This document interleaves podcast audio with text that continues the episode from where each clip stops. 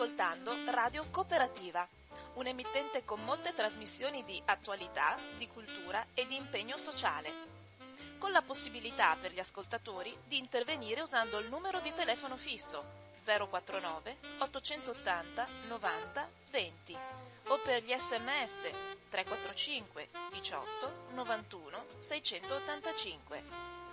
Nessuna interruzione pubblicitaria perché non dipende da alcuno sponsor commerciale. Radio Cooperativa si regge sul lavoro volontario di conduttori e amministratori e vive con la generosità di ascoltatori e soci che l'aiutano finanziariamente. Per farlo basta collegarsi al sito www.radiocooperativa.org, che contiene tutto quello che può essere utile per sostenerla, oppure si può usare il bollettino postale con il numero 120 82 301 intestato a Informazione e Cultura, via Antonio da Tempo 2 35 131 Padova. La frequenza principale è sui 92.7 MHz. Buon ascolto!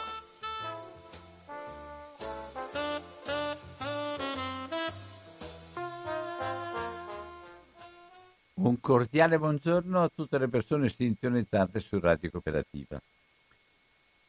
Oggi vorrei affrontare con voi un anticipo di una trasmissione domani con il nostro amico che viene sempre il nostro amico che viene sempre il consigliere regionale e che è uno dei più attenti e anche che verrà a parlare di una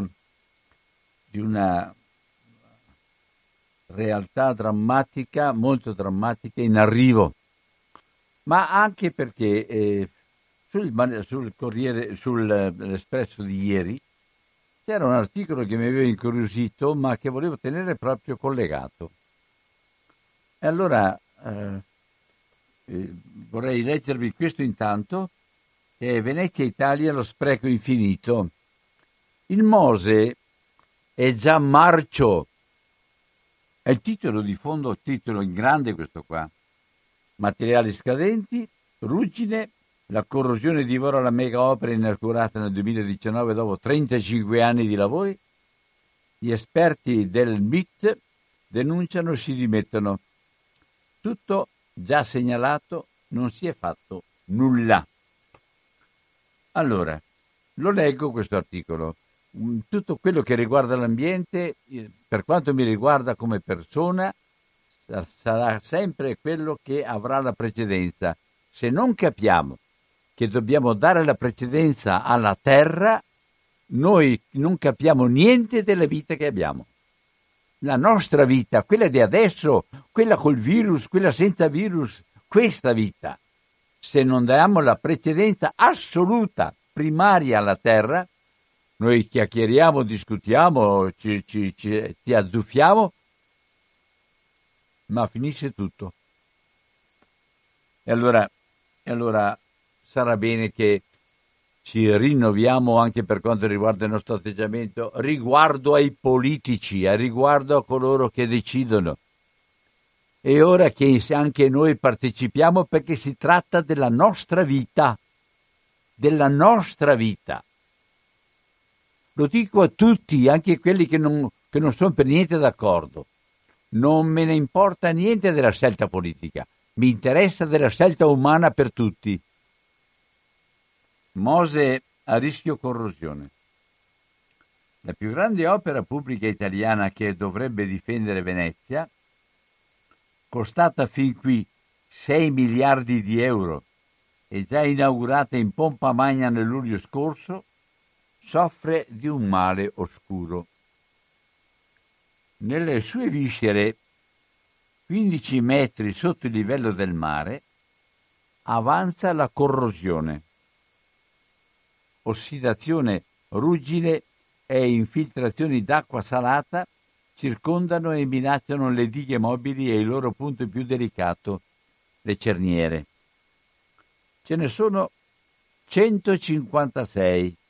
2 per ogni paratoia nelle tre bocche di porto di Lido, Malamocco e Chioggia, che mettono in comunicazione la laguna con il mare. Sono ancorate ai cassoni in calcestruzzo sul fondo della laguna e comandano il movimento delle dighe che si alzano quando sono riempite d'aria e si abbassano con dentro l'acqua. Un sistema progettato negli anni 80, lavori avviati nel 2003 e non ancora conclusi. Dopo lo scandalo esploso nel 2014, gli arresti per corruzione, i ritardi e gli sprechi del Consorzio Venezia Nuova, il concessionario monopolista istituito per legge nel 1984, si sono scoperte molte falle nel sistema. Opere malfatte, buchi nelle tubature, conche di navigazione sbagliate e danneggiate dalla prima mareggiata. E poi la corrosione. Si sapeva da tempo che qualcosa non andava. Lo avevamo denunciato con Gianfrancesco Turano sull'Espresso 5 anni fa. La Mantovani, azionista del consorzio che aveva costruito le cerniere sotto accusa, aveva sporto denuncia. Il settimanale era stato assolto per aver, correttamente esercitato il diritto di cronaca. E il problema non è stato risolto. Nemmeno dopo la nomina di un commissario straordinario, l'ex dirigente del demanio Elisabetta Spitz, nel novembre del 2019. Nel luglio scorso la grande cerimonia di inaugurazione alla presenza del premier Giuseppe Conte e ministri e burocrati di Stato, le paratoie si sono alzate tra gli applausi, poi sono tornate giù per via della sabbia che si deposita sul fondo e della mancata manutenzione. In autunno il Mose è stato alzato 20 volte in presenza di acqua alta. Festa e tripudio, ma il male sott'acqua continua a crescere e l'emergenza corrosione è esplosa. Con un gesto non frequente nel panorama del nostro paese, i 2 ingegneri metallurgici esperti in corrosione, consulenti del Ministero delle Infrastrutture, si sono dimessi dal loro incarico. Susanna Ramundo, romana, ingegnere corrosionista, consulente dell'Unione Europea, e Gianmario Paolucci, professore padovano tra i massimi esperti italiani in materia, hanno scritto una durissima lettera di denuncia.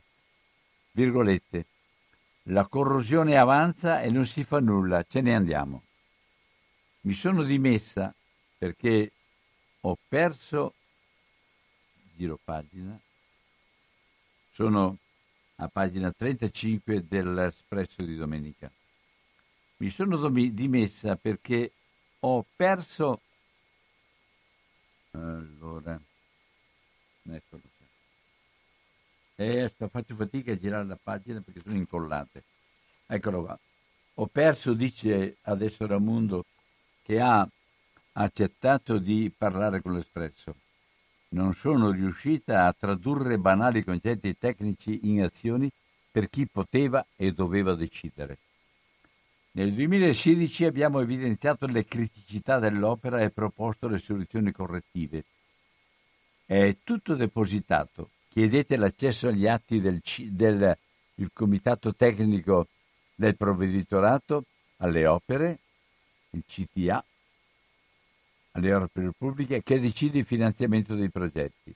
Leggete bene, ci sono parole e silenzi. I silenzi vanno letti più delle parole. Chiuse virgolette. Non si è fatto nulla, accusa l'ingegnere, per fermare la corrosione e porvi rimedio. Virgolette. Gli errori progettuali sono tanti, ad esempio la selezione dei materiali del sistema di tensionamento, quello che sorregge le paratoie e vive sott'acqua, fa tremare i polsi, scandisce Ramundo. Non acciaio super duplex resistente e più costoso, ma l'acciaio a carbonio che si ossida all'aria. Il sistema cerniera del Mose è composto da un elemento fisso, femmina, ancorato al cassone sul fondo della laguna, e un elemento mobile maschio, lo stereotensionatore, sulla paratoia. Le femmine sono in acciaio al carbonio poi verniciato, ma le vernici non sono coperture sigillanti. Le auto hanno 5 anni di garanzia contro la corrosione, perché dopo quel periodo la protezione offerta dagli strati di verniciatura si esaurisce ed è possibile la permeazione di agenti corrosivi. Nel caso del Mose, questi elementi sono a immersione completa in mare. Quindi altri avrebbero dovuto essere i materiali di queste componenti criticissime, maggior cura ci sarebbe dovuta porre al sistema della loro protezione catodica, spiega l'ingegnere. Non basta. Secondo l'esperta del Ministero, che anche l'altro elemento, lo stereotensionatore, è stato realizzato con acciaio rivestito di nickel, che invece di proteggere la lega sottostante, contribuisce alla sua corrosione elettrochimica, detta galvanica. In ambiente umido questo processo provoca la dissoluzione del materiale meno mobile, che risulta essere proprio lo stelo. Dunque, tutto il sistema andrebbe rivisto integralmente. È previsto nel bando di gara europeo 54 da 34 milioni di euro, fermo da 1 anno e mezzo, perché non si permette alle aziende di effettuare i sopralluoghi. Fatto sta che la situazione oggi nelle gallerie sott'acqua è drammatica, ancora, hanno scelto un materiale non idoneo ad essere buoni, un giudizio su chi ha scelto queste cose, e non si sono condizionati gli ambienti delle gallerie per anni, con i risultati che vediamo oggi. La soluzione salina ha agito indisturbata su tutti i componenti e sulle strutture delle gallerie. È lo stesso meccanismo che mette a rischio anche i mosaici della Basilica di San Marco. Chiuse virgolette. Errori progettuali, incuria, manutenzione dimenticata, ancora. Pensano alla manutenzione come il dover ripristinare componenti dopo che si sono usurate, invece si deve studiare il rischio di rottura. Per quello bisogna rifare tutto il sistema di aggancio, per garantirne la vita e l'affidabilità del sistema, continua l'ingegnere. Dunque c'è anche un rischio di possibile cedimento. Sono molto preoccupata. Abbiamo stimato una vita residua per gli steli della Bocca di Treporti di soli 30 anni contro i 100 garantiti dal progetto. Avevamo raccomandato ispezioni subacquee almeno un paio di volte all'anno. Invece, niente. E i tempi della corrosione non sono quelli della burocrazia. Uno dei tanti buchi neri del grande progetto, accusa Ramundo, è che nelle varie commissioni che hanno approvato l'opera non ci sono esperti di corrosione. Un grave errore è stato quello di sottovalutare questo aspetto che adesso mette a rischio la tenuta del sistema. E non riguarda solo il Mose. La corrosione e il degrado hanno portato al crollo del Ponte Morandi, siamo a Genova, e molte altre infrastrutture in Italia. È un problema da affrontare seriamente e alla svelta. Occorre assumere giovani ingegneri specializzati in corrosione. Il Mose non si salva con gli avvocati, con gli esperti e i consulenti che poi se ne vanno, ma con una struttura di controllo efficace e specializzata, ricorda Ramundo. Possibile che nessuno in 40 anni di studi e lavori abbia mai pensato a questo aspetto decisivo per il futuro dell'opera. Ho documenti firmati da ingegneri del Politecnico di Milano che ci hanno contestato, negando che quel fenomeno potesse accadere. Noi siamo andati avanti lo stesso, ma adesso tutto è tornato indietro, come in un film riavvolto. Per questo ci siamo dimessi. Un altro punto è rappresentato dal tipo di cerniera, saldata e non fusa, affidata senza gara dal consorzio di Mazzacurati all'impresa FIP Gruppo Mantovani, allora prima azionista del consorzio a inizio anni 2000. Scuote la testa l'ingegner Ramundo. Facile immaginare che in ambiente marino sarebbe auspicabile evitare saldature che rappresentano punti di debolezza del materiale. Adesso è tardi. Per rimediare bisognerà sostituire tutte le parti danneggiate e il tempo scarseggia, secondo il cronoprogramma ribadito dal commissario del Mose e dal Ministero. I lavori dovrebbero concludersi il 31 dicembre. Ramundo sorride. Davvero? E di quale anno? Con che affidabilità? Quale assicurazione lo prenderà in carico? Ho solo domande su questo punto. Non vedo certezze e non so più che dire, più che dimettermi, che dovevo fare. Questo è l'articolo che riguarda specificatamente l'impresa nei confronti del Mose. Allora, lo scandalo più grande è a firma di Massimo Cacciari. Disastro annunciato, hanno pagato, si fa per dire, i corrotti, ma gli incompetenti non saranno chiamati a rispondere. Di Massimo Cacciari conosce molto bene tutta la situazione perché era sindaco. Occorre purtroppo continuare a parlare del Mose, poiché si tratta del più grande scandalo mondiale in tema di lavori pubblici nell'intera storia del secondo dopoguerra. È di una vergognosa devastazione di risorse del nostro paese che dura ormai da un trentennio. La parte destinata a corruzione e tangenti, passata quasi in giudicato, e quella quantitativamente meno rilevante. Sono le deficienze complessive del progetto sotto tutti i profili che sono costate miliardi di euro e continueranno a costarli se si vuole in qualche modo salvare l'opera, almeno nel senso che di quando in quando le paratoie possono sollevarsi. Di tutto potrei stupirvi fuorché della denuncia della dottoressa Ramundo e del professor Paolucci. Loro illustri colleghi avevano già ricordato cose analoghe fin da quando il progetto delle dighe mobili venne approvato. Che dico approvato? Esaltato, magnificato, sostenuto contro ogni evidenza da tutti i governi e tutti i ministri dei lavori pubblici succedutisi nel bel paese tra anni 90 e nuovo millennio, con la complicità della totalità o quasi dei media nazionali, e contro le posizioni, i documenti, le analisi, gli studi promossi dalle amministrazioni comunali che ho diretto 1993-2000, 2005-2010.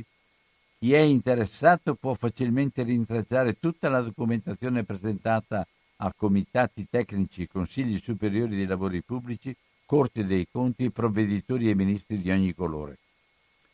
Tutti sapevano, o sarebbero stati tenuti a sapere. Votai contro, unico, in comitato interministeriale per la salvaguardia di Venezia, mettendo agli atti le ragioni del mio radicale dissenso, e mi arresi. Il fronte era invincibile, dal governo alla regione, Galan e Zaia, dalle associazioni di categoria tutte alla Confindustria, alla stragrande maggioranza dei tecnici impiegati dal consorzio, a TV e giornali, con la lodevole eccezione della Nuova Venezia, e via cantando. Capitolo ben triste della storia civile patria. Il problema della corrosione, drammatico come si evince dalle parole di Ramundo e Paolucci, è uno dei tanti irrisolti.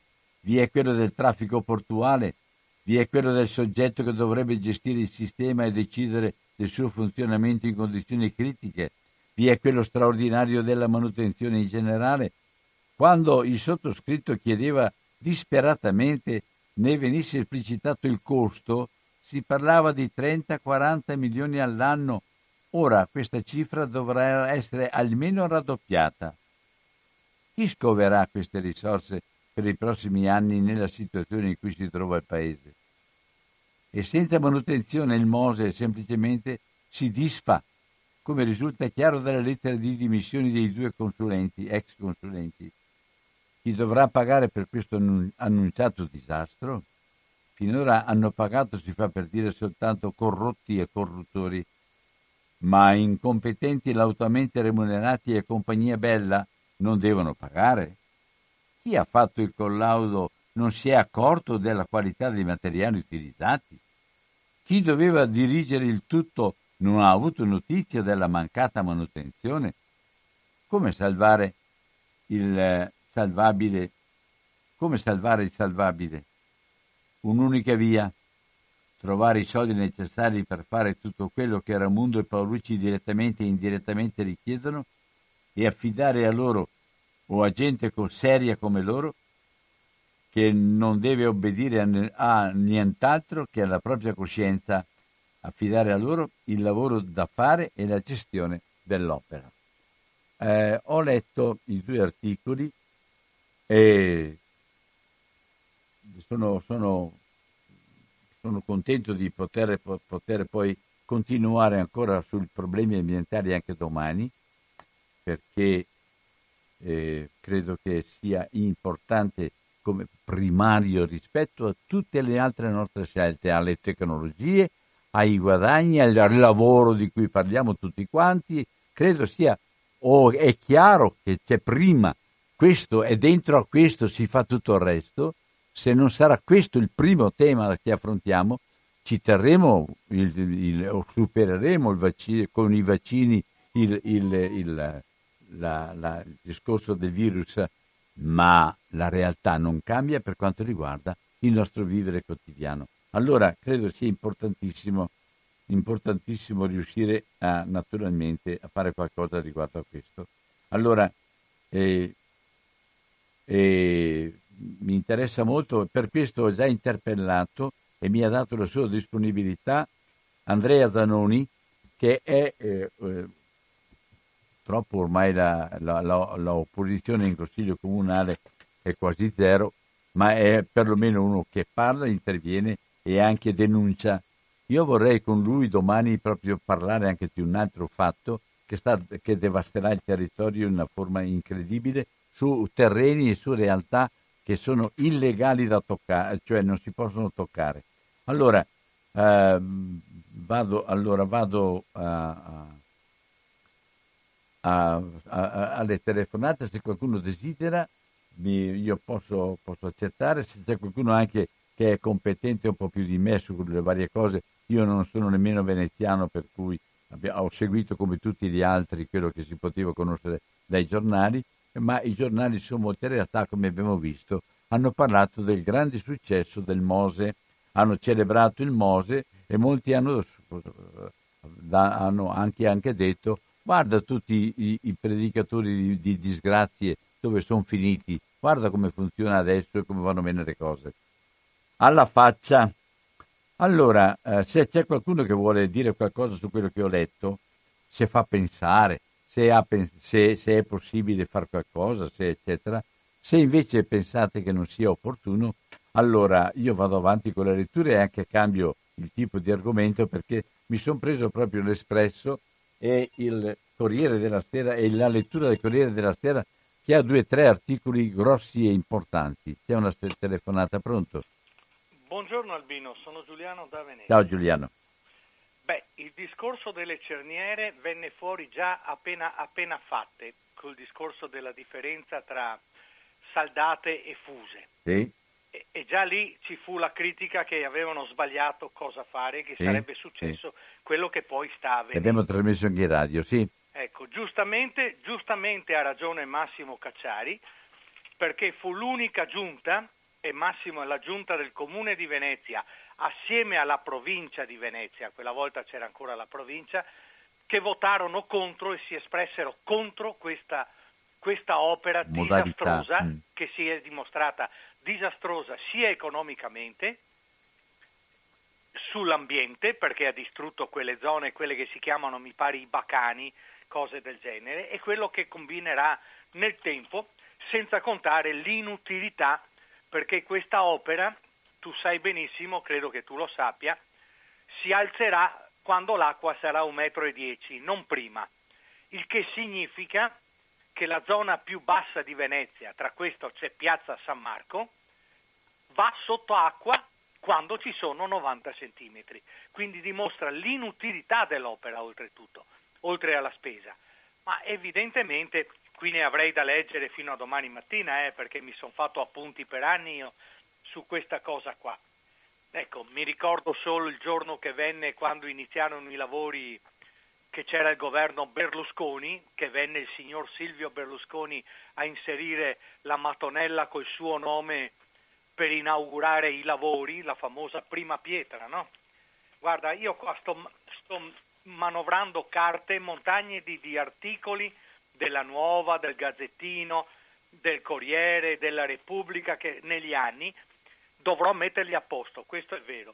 Eccolo qua, vedi, questo è uno degli ultimi articoli, che non è neanche, perché del luglio 2019, Mose, le cerniere corrose vanno cambiate.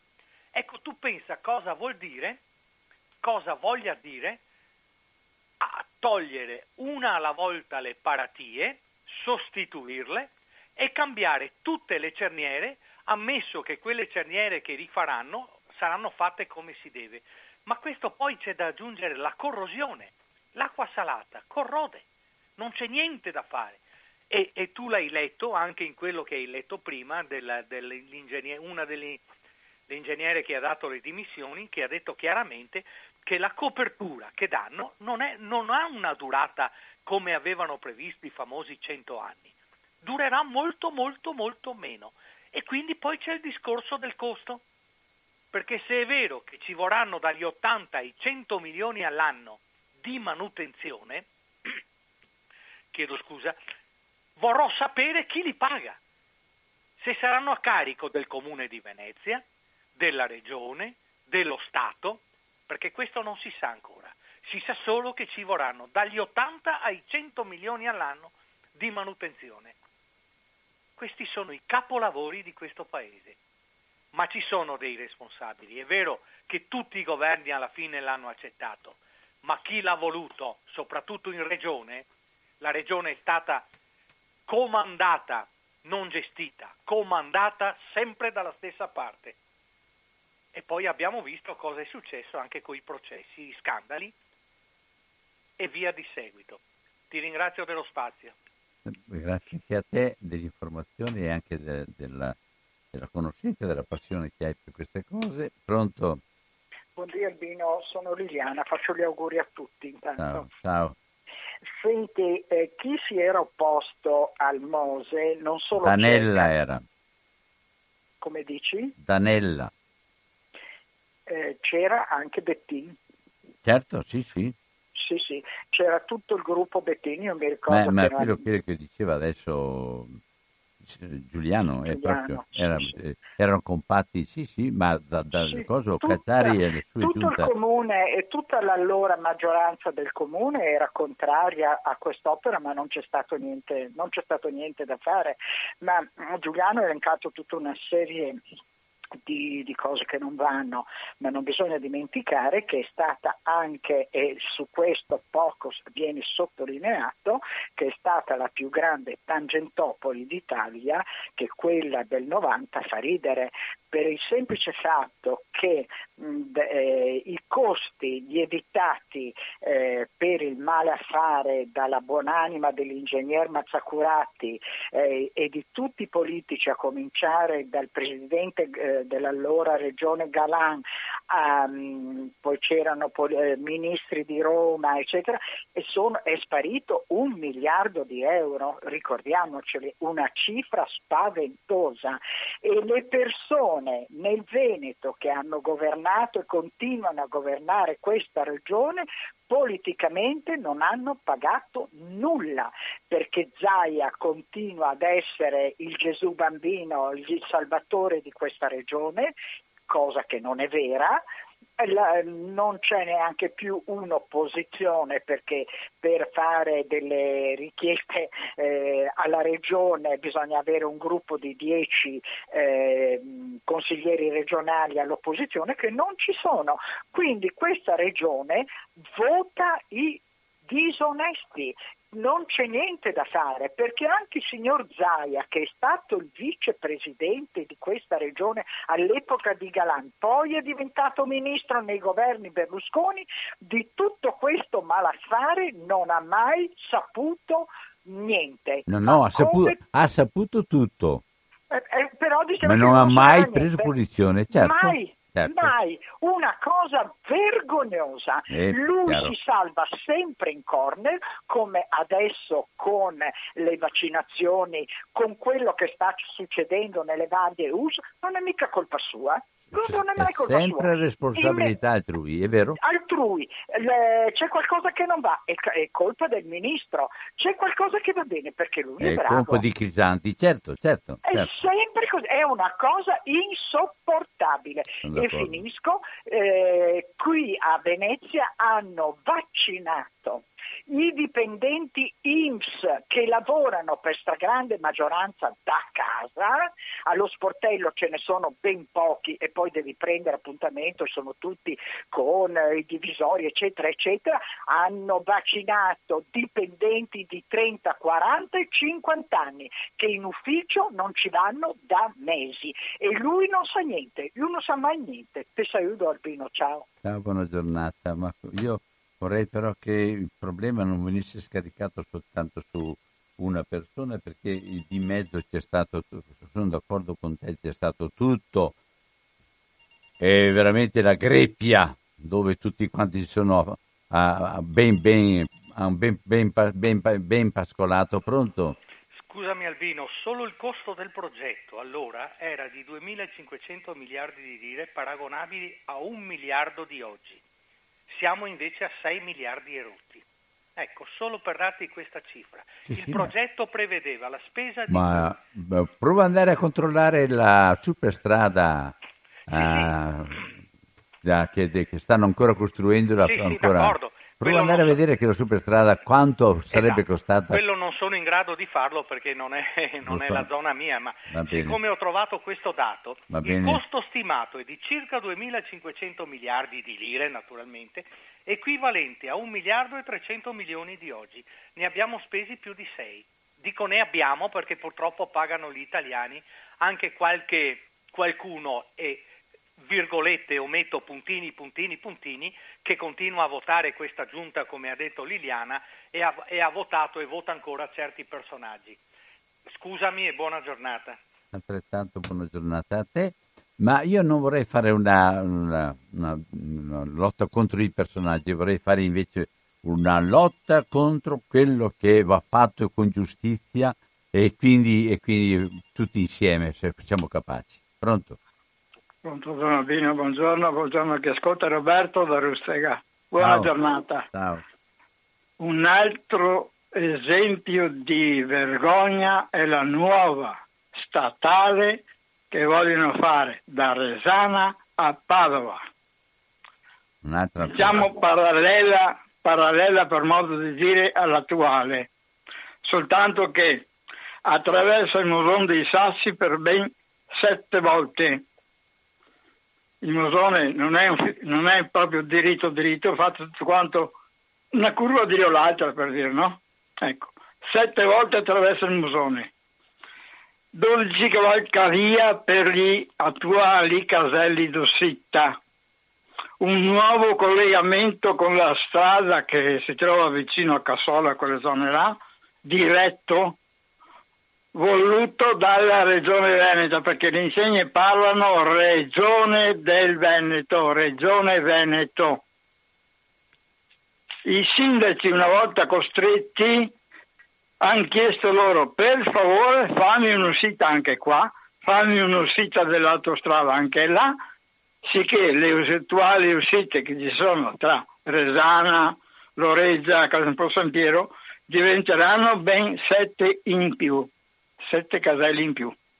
Devastazione del territorio, fabbriche non fabbriche, passa sopra. Questo si chiama Regione Veneto e chi la amministra, Albino? Che le persone che amministrano così certe cose vanno bene a scuola. Ti ringrazio, scusa per lo sfogo, perché stanno distruggendo proprio senza pudore tutto il territorio. Allora scusami un attimo, ti ho messo giù, ma allora bisogna anche che non basta soltanto che ci mettiamo a urlare nei confronti di coloro che continuano a imperversare, è vero questo qua, continuano a imperversare sul territorio. Sono stato anche interpellato e è proprio il furto del territorio in continuazione, e naturalmente ci sono i grandi interessi dietro e naturalmente le persone che sono ben interessate non parlano e qualcuno porta avanti. Voi conoscete cosa ho già detto, non voglio tornare indietro.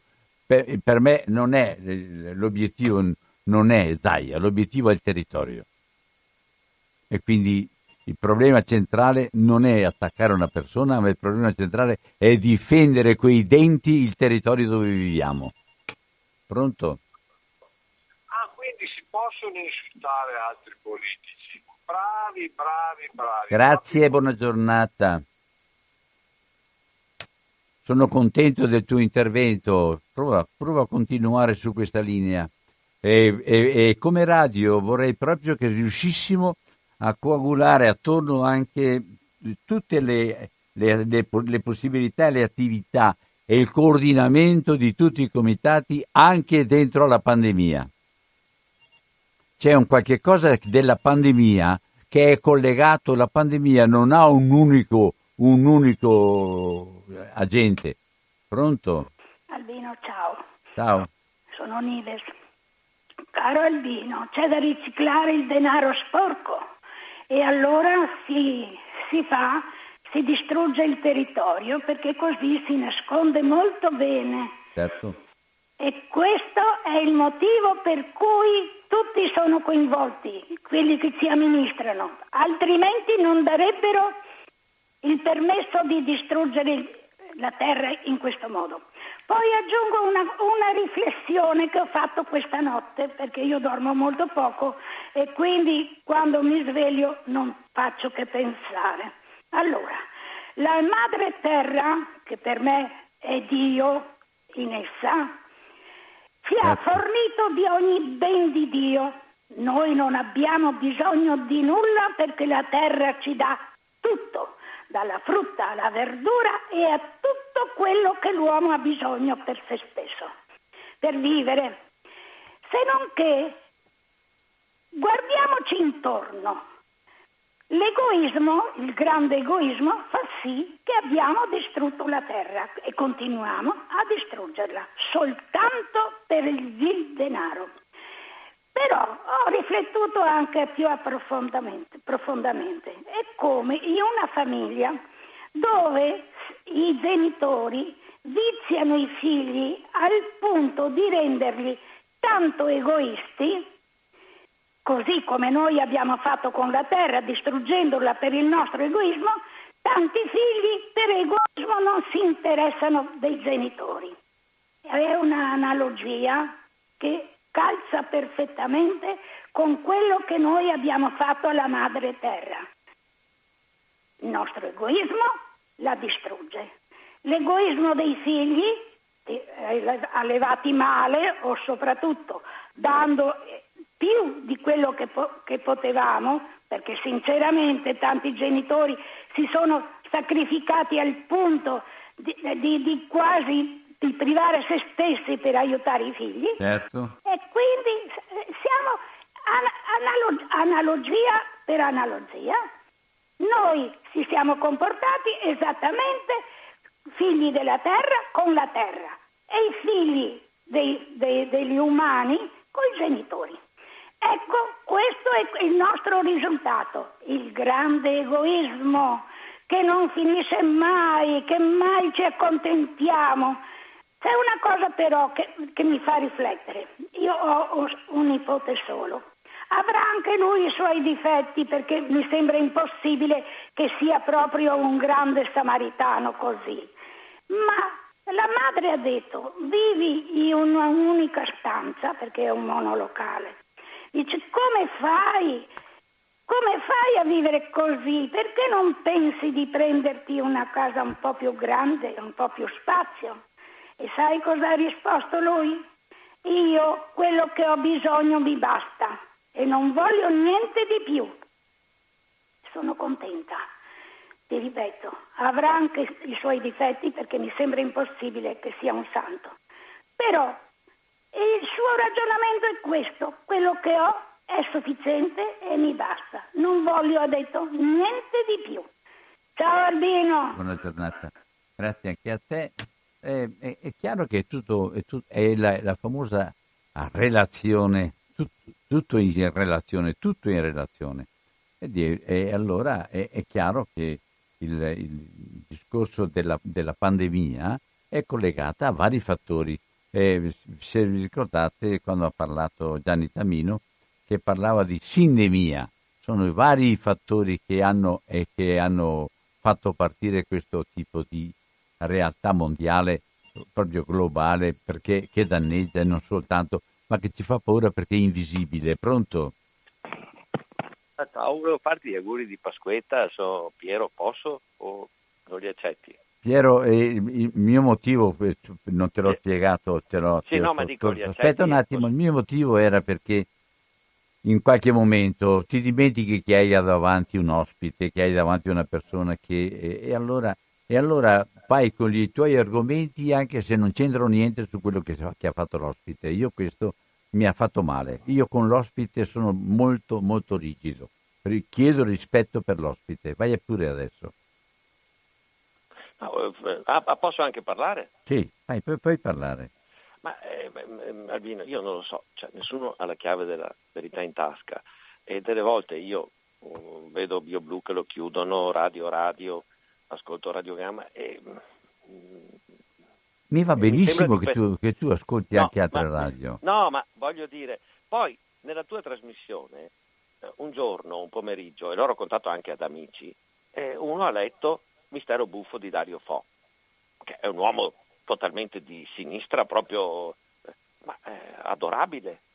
Secondo me a una persona avere la pazienza, come adesso non ricordo chi tu hai incaricato su Radio Cooperativa un pomeriggio di qualche anno fa di leggere Mistero Buffo, che io peraltro l'avevo letto a scuola, ma l'ha spiegato talmente bene. E la metafora è un pilone portante della vita, ma per usare la propria testa.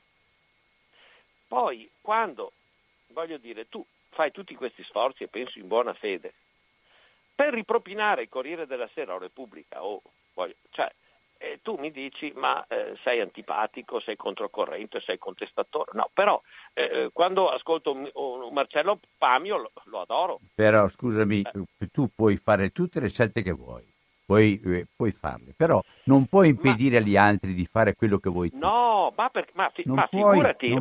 E devo dirti che sul piano internazionale, se noi avessimo, grazie ai mezzi che vengono usati, quelli che vanno di persona a vedere come stanno le cose e ci informano, noi saremmo dei miserabili anche noi. Allora, il problema è di vederlo in tutte le sfaccettature, non soltanto una soltanto. Hai pienamente ragione, e ma quindi, voglio dire, io una volta di fianco a casa... Devo dirti che conosco alcuni dei corrispondenti esteri, perché con le scelte che ho fatto con Sarajevo e le altre cose, alcuni li ho trovati sul campo e io sono riconoscente, qualcuno è morto, è stato ucciso anche. Sì, allora, io sono riconoscente a questi. E questi venivano per il Corriere e per quelli che pagavano. Certo, non possono venire diversamente. Ma scusami Albino, ma tu, i bambini rom coi piedi in mezzo al fango e ai topi, sei convinto che questa mattina, adesso stiamo parlando, e ci sono qui in Italia? Ma siamo tu quando sei andato a trovare i bambini in mezzo ai topi coi piedi nudi? Dove? Dimmi dove e quando?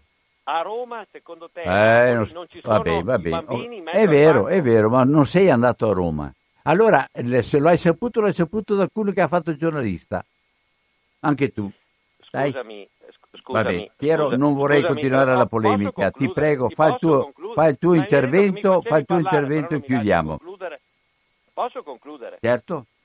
Sono andato a trovare un amico con la mamma piena di cancro, e dovessi vedere in che cosa, una brava persona, però una persona che magari non è agilissima mentalmente da capire, fare, farsi aiutare, dovessi vedere la situazione in questa casa, con questa donna che tribolava, col paracetamol, con le flebo, con l'infermiera che va 10 minuti al giorno, cioè vedi, io vedo di quelle situazioni vicine. Io le vedo persone, quanto te. Persone. Ma adesso ma lasciami finire. Tu mi parli dell'internazionale. In Italia ci sono milioni di italiani che in questo momento io e te parliamo e stanno pensando se ammazzarsi da solo o ammazzarsi con i figli, perché sono nella disperazione, sanno che tra 4-5 mesi hanno l'esecuzione della casa, non hanno più un'attività, hanno fallito. E noi, cioè, tu mi parli a lei, ma di fianco a casa avevo una signora che andava a fare volontariato e il figlio si drogava. Cioè, non so se mi capisci. Io, se ho dei soldi, prima guardo il vicino di casa e gli vado a mettere i soldi sulla cassetta della posta, con educazione, e non glielo dico a nessuno. Dopo vado a vedere se vado a fare il volontariato, non so se mi capisci. Va bene, ciao. Devo dirti che le cose di cui parli ci sono dentro fino al collo e non faccio nessuna reclamo o altre cose, ma altro è essere dentro e farle e altro è dire che ci sono, e ognuno si fa carico di cose, di tutte le cose più drammatiche. L'altro giorno ho letto quello di fratello Alberto De Gan e tutte le persone che hanno ascoltato credo che siano rimaste che abbiano molto prese dal modo con cui si trova dentro, rimane dentro, lavora e poi tira anche delle conclusioni.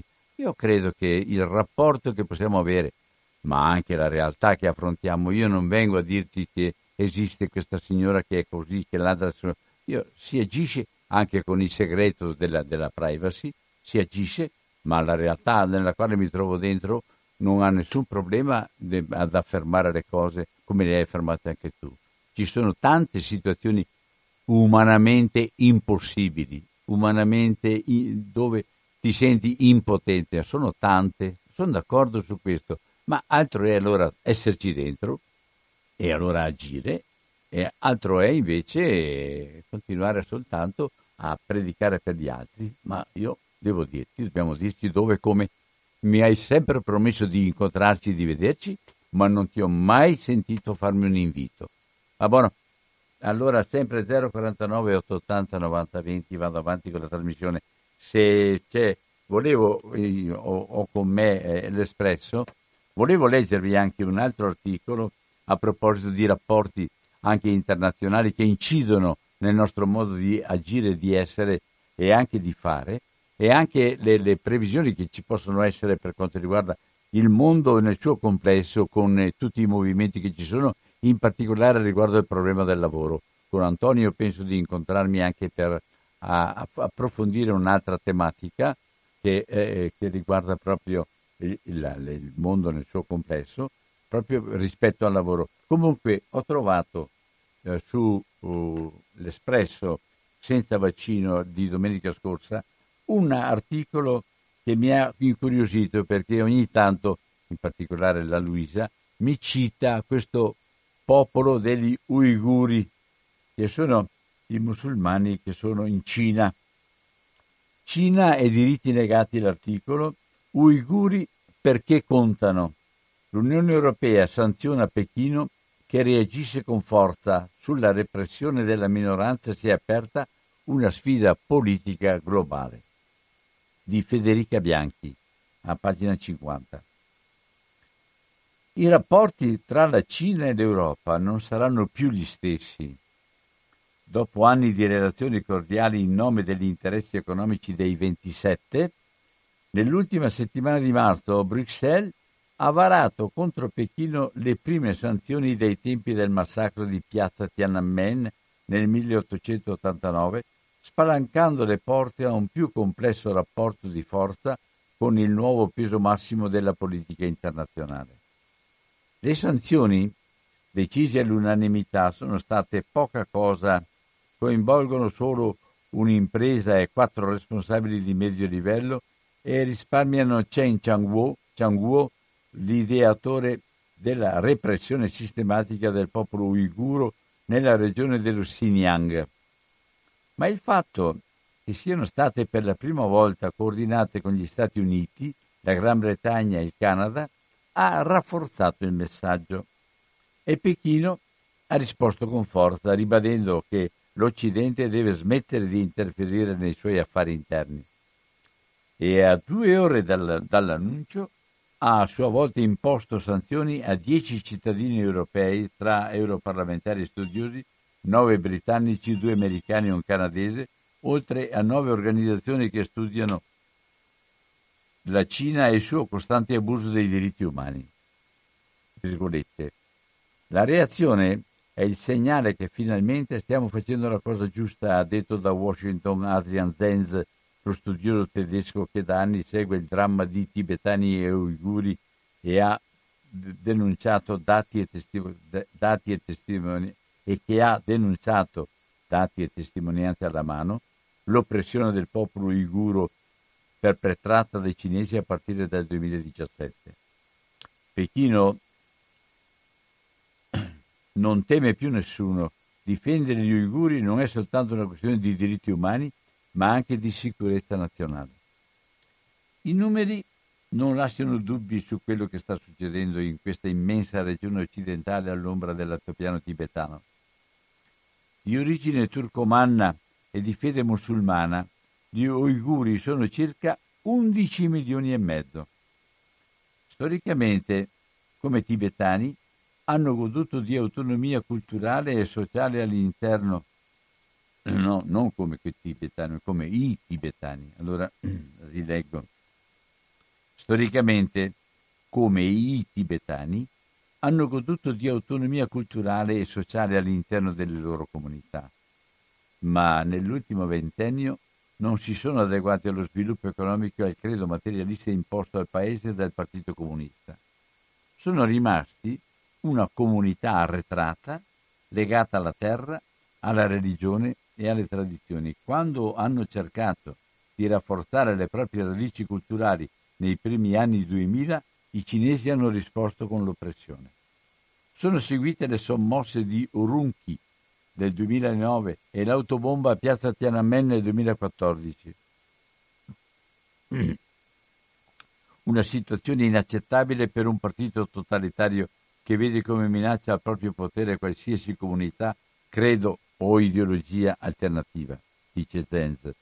Così nel 2016 il presidente Xi Jinping invia nello Xinjiang Chen, il governatore che domò col sangue le proteste tibetane del marzo 2008.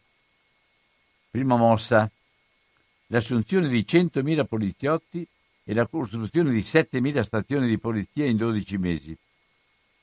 Seconda mossa, l'apertura dei campi di rieducazione dei campi di lavoro forzato, pubblicizzati nel resto della Cina come dorate opportunità lavorative per gente rozza e ignorante, in cui sono entrati circa 1.800.000 uiguri, quasi un quinto dell'intera popolazione.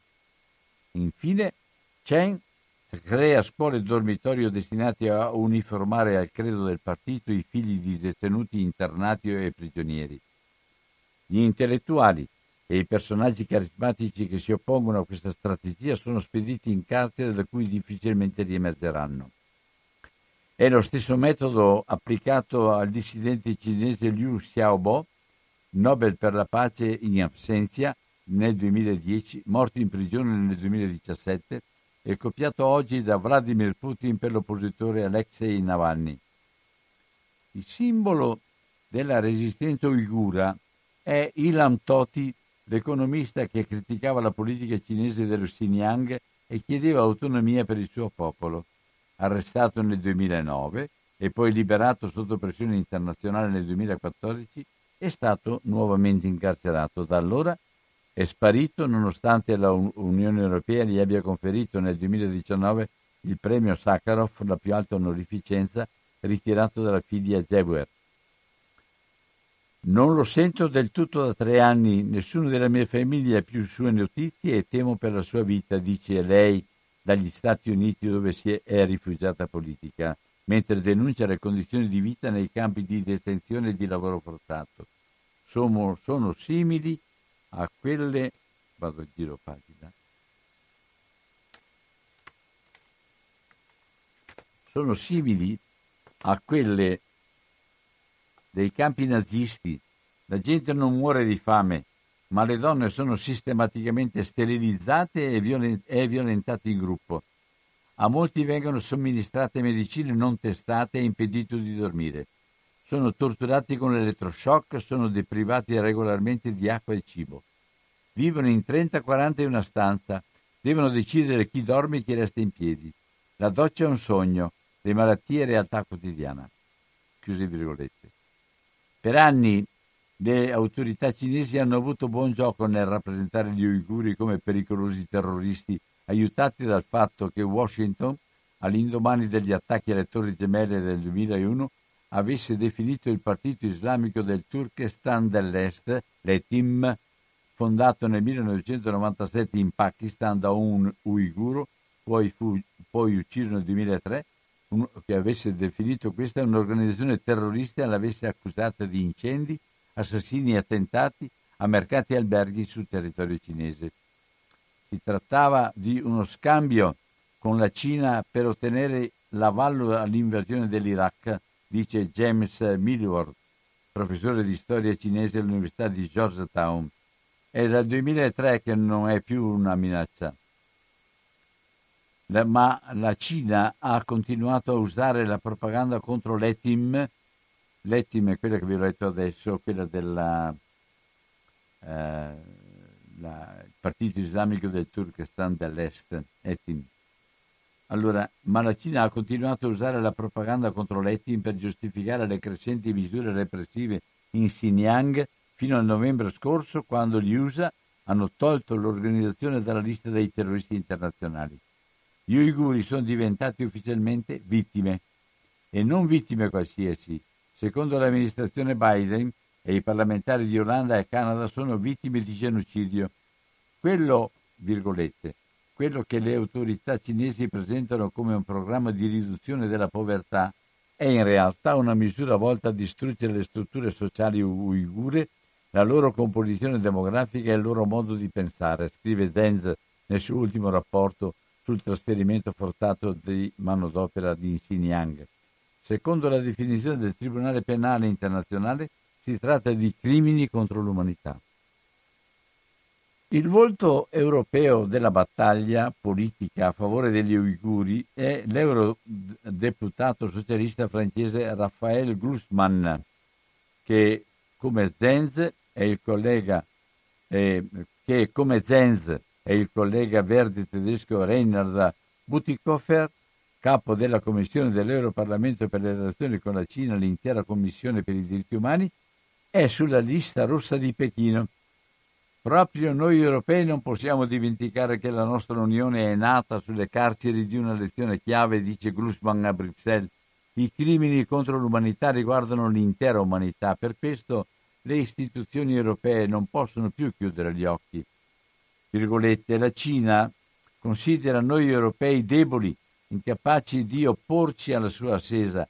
Non possiamo permettere a una potenza che compie tali crimini di crescere senza incontrare la resistenza. Dobbiamo smettere di pensare che non possiamo farci nulla. Lo scorso 30 dicembre, dopo 7 anni di negoziati, Commissione e Consiglio europeo hanno siglato in fretta un accordo di investimento con la Cina. A volerlo a tutti i costi era stata la cancelliera tedesca Angela Merkel, presidente di turno dell'Unione con in testa gli interessi di Volkswagen. Il consenso dell'Europarlamento avrebbe dovuto essere una formalità, ma in soli 3 mesi il clima è drasticamente cambiato e Pechino ha finito per sanzionare proprio coloro che avrebbero dovuto ratificare l'accordo, avallando la tesi di chi ha sempre sostenuto che l'obiettivo cinese non fosse economico, ma strategico, allontanare l'Europa dagli USA nel momento di passaggio tra le due amministrazioni. Pechino teme un'alleanza internazionale e non è un caso che a 3 giorni dalle sanzioni abbia spedito il suo ministro della difesa in Turchia, Grecia, Macedonia, Serbia e Ungheria per parlare di alleanze militari, dice Teresa Fallon, direttrice del Centro Studi Euroasiatici di Bruxelles. Sta dicendo all'Occidente che non sarà facile isolarla. ma non è detto che l'eccesso di attivismo cinese porti i risultati sperati. L'accordo sugli investimenti siglato a fine anno ha finito involontariamente per fare molta luce sulle persecuzioni dello Xinjiang. L'Unione Europea è tenuta a inserire clausole ambientali e sociali nei nuovi accordi internazionali. Le parti devono impegnarsi a rispettare le convenzioni sul lavoro dell'ILO. Ma quando il testo di quell'accordo è stato diffuso il mese scorso, è diventato immediatamente chiaro che le uniche aziende europee che ne avrebbero tratto benefici sarebbero state le multinazionali in grado di investire oltre 1 miliardo di euro e che i cinesi non si sarebbero seriamente impegnati a rispettare i diritti dei lavoratori. Così la questione del lavoro forzato degli uiguri nei campi di cotone dello Xinjiang, dove si raccoglie il 20% del cotone mondiale, è diventata una linea rossa talmente imprescindibile da mettere d'accordo i capi di Stato europei sulla bontà delle sanzioni. Contestualmente, la campagna lanciata mesi fa dalla coalizione per porre fine al lavoro forzato degli uiguri, che vuole convincere le multinazionali dell'abbigliamento a cessare l'acquisizione del cotone uiguro, ha ritrovato slancio. Dopo H&M, Nike e Marks Spencer, anche la tedesca Hugo Boss e l'italiano VS hanno annunciato di non avere nessuna azienda della loro filiera che acquista in Xinjiang. La Cina, che nega ogni abuso, ha risposto incoraggiando il boicottaggio contro tali aziende. Dal canto loro, politici e attivisti per i diritti umani hanno annunciato di volere lo strumento di un boicottaggio politico ed economico contro le Olimpiadi invernali che Pechino ospiterà nel 2022. Non chiediamo agli atleti di non competere, ma domandiamo agli sponsor di spendere diversamente i loro soldi e ai capi di Stato di non presenziare, dice Butikofer, cogliendo l'invito di una coalizione di oltre 180 organizzazioni. Le probabilità che abbiano successo al momento sono poche. Tanta è invece la differenza con 13 anni fa.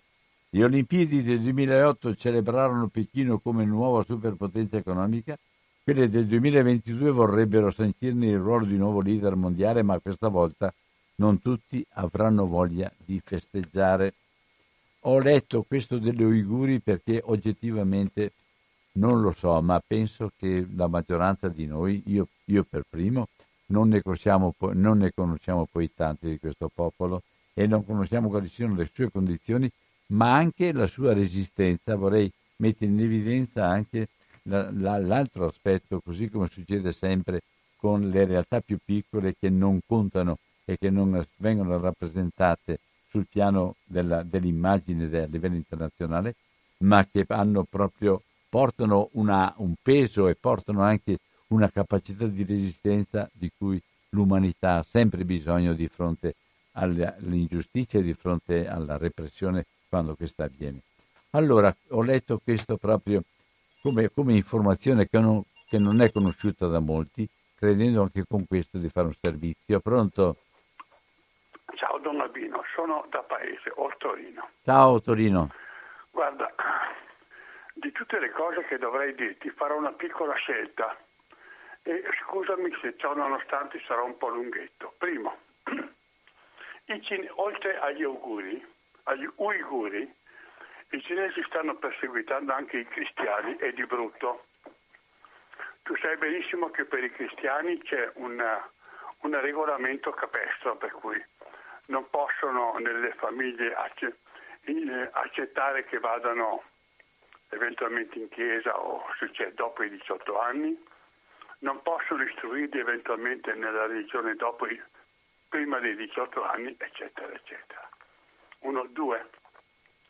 I pakistani, che sono attualmente servi dei cinesi, ecco cosa fanno.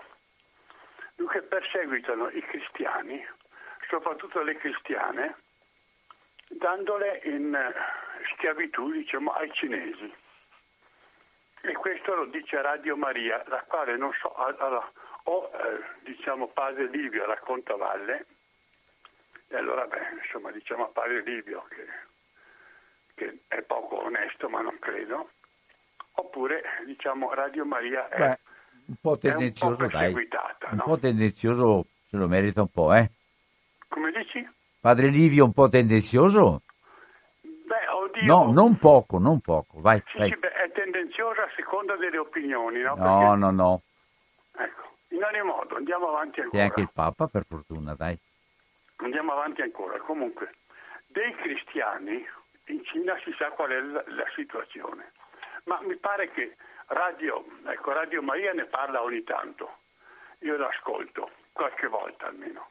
Poi guarda, Radio Padre Livio non l'ascolto mai perché mi pare che sia effettivamente tendenzioso e anche qualche volta un po' arrabbiato, sempre arrabbiato. E tanto inferno anche, tanti dannati. Ma insomma comunque va bene. Poi dopodiché, sui cinesi purtroppo sappiamo troppo poco, nonostante tutto. Tutti ricordi forse che nel 68 si diceva viva Marx, viva Lenin, viva Mao Zedong, no? Ma i cari sessantottini, io a quei tempi facevo l'università a Padova, io non mi sono mai fidato molto, anche perché di giorno facevano i rivoluzionari e di sera andavano nei salotti borghesi a far festa, insomma, per cui sai, ho qualche dubbio anche sulla loro opinione, insomma, sul loro modo di pensare. Ma andiamo ancora avanti un pochino. Tu pensa, è il fatto che quando i cinesi hanno occupato il Tibet nel 1949, pochi si sono ribellati, perché i cinesi sembravano avere delle argomentazioni sufficienti, no? Adesso cosa succede? Che in Tibet, e aggiungiamo adesso attualmente anche la Mongolia, i cinesi si lasceranno che questi popoli, diciamo, studino la loro storia, ma dovranno studiarla in cinese, perché i cinesi stanno distruggendo anche le lingue di questi popoli e di questo non si parla mai abbastanza. Dopodiché vengono qua, no? Qua nelle scuole sono accolti i bambini cinesi, dimenticando che i cinesi in fondo dell'integrazione che vivono qui in Italia non gliene importa proprio niente.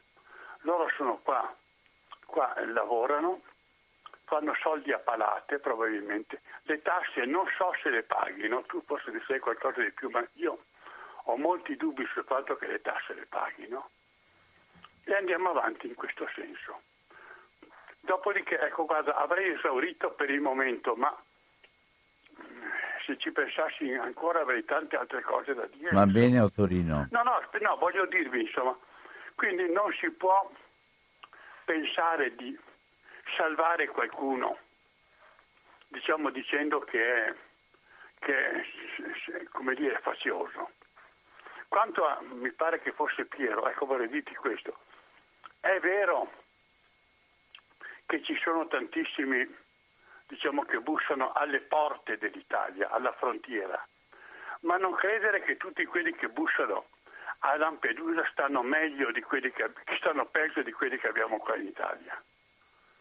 Intendiamoci, non siamo sufficientemente ricchi per accogliere tutta la gente del mondo. Beh, questo è il tuo ritornello di sempre. Nessuno ti chiede. Però guarda che se l'Italia si sposterà a destra, sì, come accadrà purtroppo, la colpa sarà anche di chi, diciamo, vorrebbe, come si può dire, vorrebbe di chiamare fratelli anche loro. Io non so. Accettare di chiamare fratelli anche loro.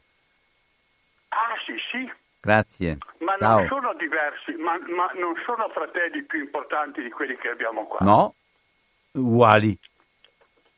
Ma andiamoci piano. Allora parliamo. Lo Stato italiano, essere fratelli non è una questione di scelta, è una questione di nascita. Ah, va bene. Autorino, ciao. Ciao.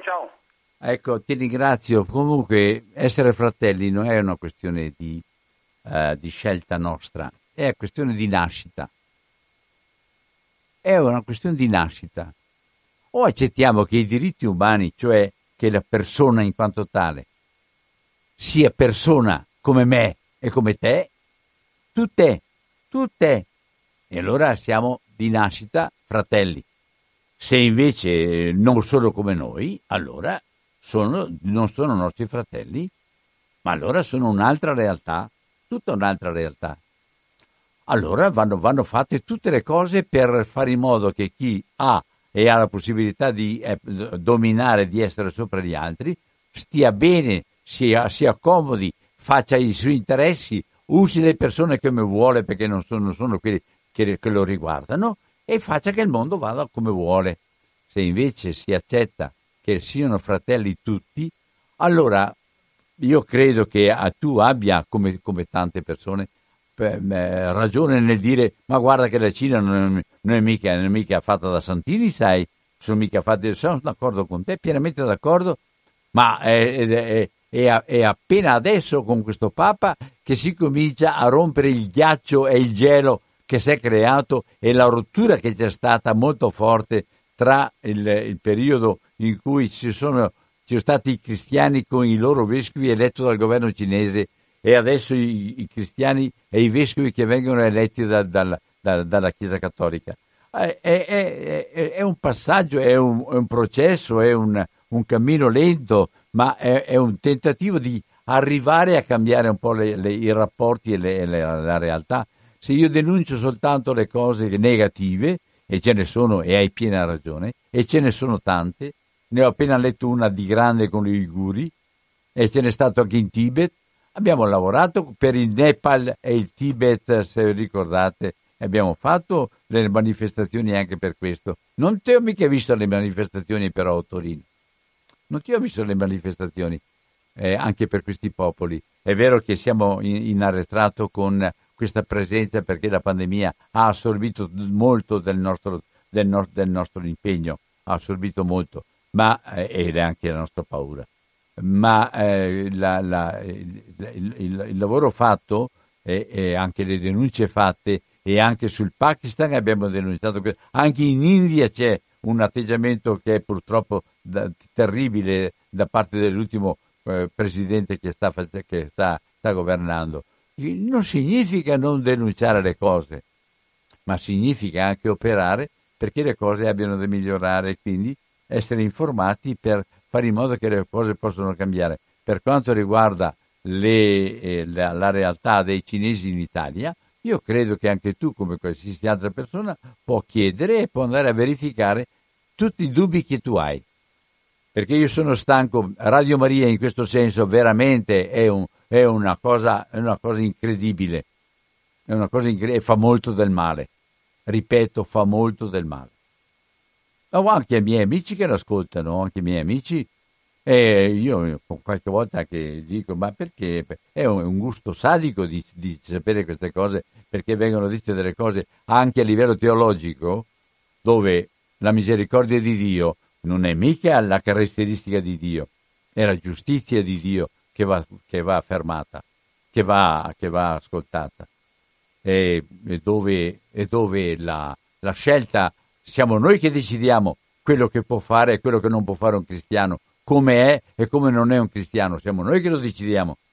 Ci sono molte cose a Torino su questo, molte. Allora, sempre 049 880 90 20. Pronto? Buongiorno Don Albino, sono Enrico. Enrico, buona giornata. Evidentemente si preferiva la Cina delle ragazze, delle bambine coi piedi fasciati. Si preferiva la Cina dove morivano a milioni di fame, e allora si o poverini, una grande antica civiltà ridotta così. Si preferivano i russi ignoranti, ridotti alla fame. Poi, dietro una certa idea, questi popoli in pochissimo tempo si sono tirati su. Ma guarda un po', allora diventano dei demoni, capisce? Mentre tutti quelli che hanno a che fare con un certo antenato di qualche migliaia di anni fa, che si sono divisi in tre religioni in comune, questo qui, hanno generato dalla parte, intransigente delle loro religioni, hanno fatto stragi per secoli. Ma ragazzi, la storia la studiate o fate finta di studiarla? le peggiori religioni, sono le tre monoteiste prese dalla parte integralista e nessuno lo può negare, perché gli integralisti islamici si sono fatti vivi adesso, ma l'integralismo religioso della religione cristiana è meglio metterci una pietra sopra, perché ha fatto quel che ha fatto. Avevamo i papi a cavallo con le lance e le spade, ce lo dimentichiamo? E l'integralismo religioso ebreo cosa ha combinato e cosa sta combinando? E dopo ce la prendiamo coi cinesi, i quali, sì, per carità, anche loro, ma si sa che in politica è più pulito alla rogna di 10 metri sopra la miseria, c'è una bella differenza, eh. Non hanno mollato bombe atomiche, non hanno fatto guerre mondiali. Ma cosa ascolta questa gente? Ma dove ha il cervello? Ma non spetta a te, non spetta a te far da giudice degli altri, ti pregherei su questo, non dici quello che pensi, dici, porta il tuo contributo, ma non giudichiamo le persone. Pronto? Pronto? Sono sì. Paola da Vicenza. Paola, ciao. Buongiorno, Don Albino, faccio gli auguri a tutti, sì. Un'altra volta. Ecco, mi ha fatto pensare una cosa, Enrichi, che la nostra religione comunque, se andiamo a guardare i papi una volta, eccetera, però bisogna ricordare che è la religione della misericordia, cose che, per esempio, nel buddismo, che non è una religione, è una filosofia, ma in altre religioni, anche monoteiste, non esiste proprio. Ecco, volevo dire questo. Poi riguardo Don Albino al Mose, io non le porto dati come ha fatto Giuliano, come fanno altri, però ho un ricordo che di una mia carissima zia che non c'è più, erano agricoltori, avevano una grande azienda, non dico che abbiano perso tutto, ma insomma hanno fatto una riunione qui a Vicenza al Cinema Odeon con Zaia e diceva appunto che lui non ne sapeva niente di queste ingiustizie che sono state fatte. Ecco, adesso non ricordo i particolari dell'agricoltura, delle cose, delle norme, eccetera, però mi ricordo che ha detto io non ne so niente, quindi è un ritornello che, ecco, poi riguardo anche l'ingiustizia, eccetera, delle amministrazioni pubbliche. Io ritorno a parlare di Zonin, anche se è un argomento ormai desueto, perché ecco, ma qualcuno ha detto che è poco, che ha preso 6 anni di condanna, ecco, poi diventeranno un giorno, perché sa, ecco, con ricorsi. Grazie Don Albino, buongiorno. Ciao, buona giornata anche a te. Allora sempre 049 880 90 20. Pronto? Sono Dario, buona giornata. Ma io credo, senza offesa per nessuno, che la prima telefonata è fermo agli anni 50. Se avrò modo, Don Albino, e avrò modo senz'altro di farlo, le leggerò le memorie che un mio fratello, che ha qualche anno più di me, scrive di quando era bambino, e entusiasta quando è stato il momento di indossare la divisa da Boy Scout, che era una delle poche organizzazioni, voglio dire, nelle quali lui e l'altro mio fratello che aveva 2 anni di più, vi sono state rifiutate le divise perché figli di comunista, cosa che nel mio animo non verranno mai più cancellate per il resto dei miei anni, e non solo questo. Ma volevo dire un'altra cosa, anzi più cose, ma cerco di essere sintetico.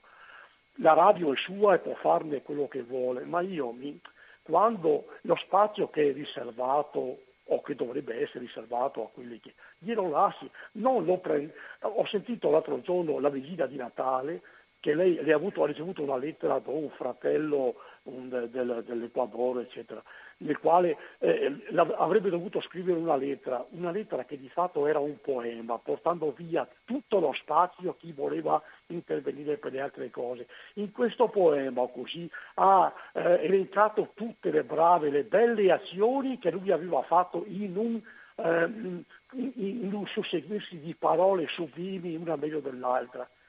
Mi veniva in mente in quel momento che un vostro concittadino che purtroppo non c'è più, che nel 1945 ha salvato 5.000 ebrei da quella canaglia delle frecce uncinate ungheresi, e e nessuno ne ha saputo niente per 40 anni, neanche la moglie. Soltanto qualcuno di quei salvati si è fatto avanti per cercare di ringraziarlo e allora si è venuto a memoria di chi fosse. Quanta differenza! Mi ricordo anche le parole di Pertini, dice: io, perché sono diventato Pertini il Presidente della Repubblica, voi sapete tutti quello che abbiamo fatto, ma sapete quanti anonimi compagni, zappatori di terra o menatori di carriola, se così si può dire in italiano, che nessuno conosce e ha fatto delle cose meravigliose. Ma quando è che ci sarà un più di poco, più di... Non fanno parte... io stesso potrei contare di cose in Africa che ho visto la gente assolutamente anonima fare, assolutamente anonima. Ma che senso ha fare un poema così, innalzando le cose che, e purtroppo non è il solo, sentiamo spesso di cose ripetute 50 volte di quanto bravi, di quanto buoni, ma di quante cose. Vi racconterò qualcuna di quelle cose nelle memorie del mio passato, di gente, vabbè, ma stiamo a perdere che è meglio. È finito dicendo lo stiamo a perdere. Allora non c'è niente, non si può neanche parlare, dovremmo parlare soltanto del negativo, delle cose che non funzionano e delle cose che non sono belle. Parliamo solo di quelle, Dario, dentro ce n'è quanto vogliamo e anche c'è un sacco, veramente una quantità enorme di persone che non fanno notizia, che non interessano nessuno e sono in una situazione drammatica. Ce n'è tanto, tantissimo, ma qualche momento anche di sentire che è possibile affrontare le realtà che ti faresti mettere le mani nei capelli e affrontarle in modo diverso. Questo è un qualche cosa che incoraggia sia chi ascolta sia chi scrive. Io ho un'altra visione. Le cose belle facciamole conoscere perché servono a rendere... Se uno facesse soltanto descrivesse soltanto quello che non va, ma che cosa rimane da fare? Da suicidarsi? Da suicidarsi con tutto quello che avviene. Ci sarà anche la possibilità di godere un po', di avere una vita anche un po' gioiosa, di essere contenti di incontrare una persona a cui si vuol bene. Ci sarà qualcosa che fa vivere anche invece che fare soltanto arrabbiare e farci scontrare sul negativo. Ci sarà anche qualcos'altro, spero. Io mi auguro tanto che sia così, ma anche per te, sai, perché anche tu sei molto critico, sei molto... Però facciamole le cose, dille, ma facciamole le cose, nel senso che facciamo vedere delle cose anche positive, non soltanto le critiche che facciamo. Non era poesia quella del mio amico dell'Ecuador, è proprio per niente poesia, è proprio la vita nella sua drammaticità dentro la quale siamo chiamati ad starci dentro. Non ha detto che lui risolve, che fa, non ha detto niente, ha detto solo che c'è dentro, e lo ha detto che c'è dentro perché è là che succede qualcosa di nuovo se ci stiamo. Non è sull'autoesaltazione, sul presentarsi come i modelli. Non si è presentato come il modello, ha detto invece che ci sta dentro e quello fa bene a tutti, anche a noi altri. Va bene, allora sempre 049 880 90 20 se qualcuno vuole intervenire. Altrimenti già vi preannuncio un altro modo di agire. Pronto? Buongiorno Don Albino. Salute. Anna di Vicenza. Anna, buona giornata. Tanto buona Pasqua. Altrettanto. Allora, lei sa che io non sono della Lega, però stimo Zaia. Ma tutte queste sicurezze che hanno, che Zaia era dentro, sapeva anche lui. Era vicepresidente, no, Anna. Scusa, era vicepresidente. Non poteva non sapere. No. Allora si fa una bellissima cosa, come dicono i giudici e i magistrati. Se prende un foglio protocollo, si fa una denuncia e si porta la denuncia in procura, perché non si può calunniare la gente tutti i giorni. Non mi confido dicendo che era il vicepresidente. Sono calunnie. No. Allora, se uno è sicuro porta in procura una denuncia che mette la marca da bollo, prende il coraggio, perché parlare sempre a una radio non va bene, Don Albino, perché calunniare, no, mi dispiace, sì, Albino, questo sì. È il tuo parere? No, questo sì, è il signora, parere di molti. Sì, signora. Questo è il tuo parere. Allora Anna, chiudiamo qui. Anna, chiudiamo qui. Abbiamo diritto di critica, abbiamo diritto di denunciare, abbiamo diritto di dire le cose e non è calunnia. Perché la calunnia è fondata soltanto su un non fatto. Va bene, grazie, mi basta così, grazie molto della stima che hai. E grazie molto anche della sicurezza che dimostri nel difendere i tuoi. A me sta bene che tu difenda i tuoi, però mi dispiace dirtelo, Zaia era vicepresidente con Galan. Zaia conosceva tutto quello che avveniva. Zaia ha preso le decisioni sull'autostrada, ha preso tutte le decisioni che riguardano i discorsi del virus. Insomma, non stiamo a fare i bambini che fanno finta di non vedere. È ora di finirla, di continuare soltanto per simpatie personali.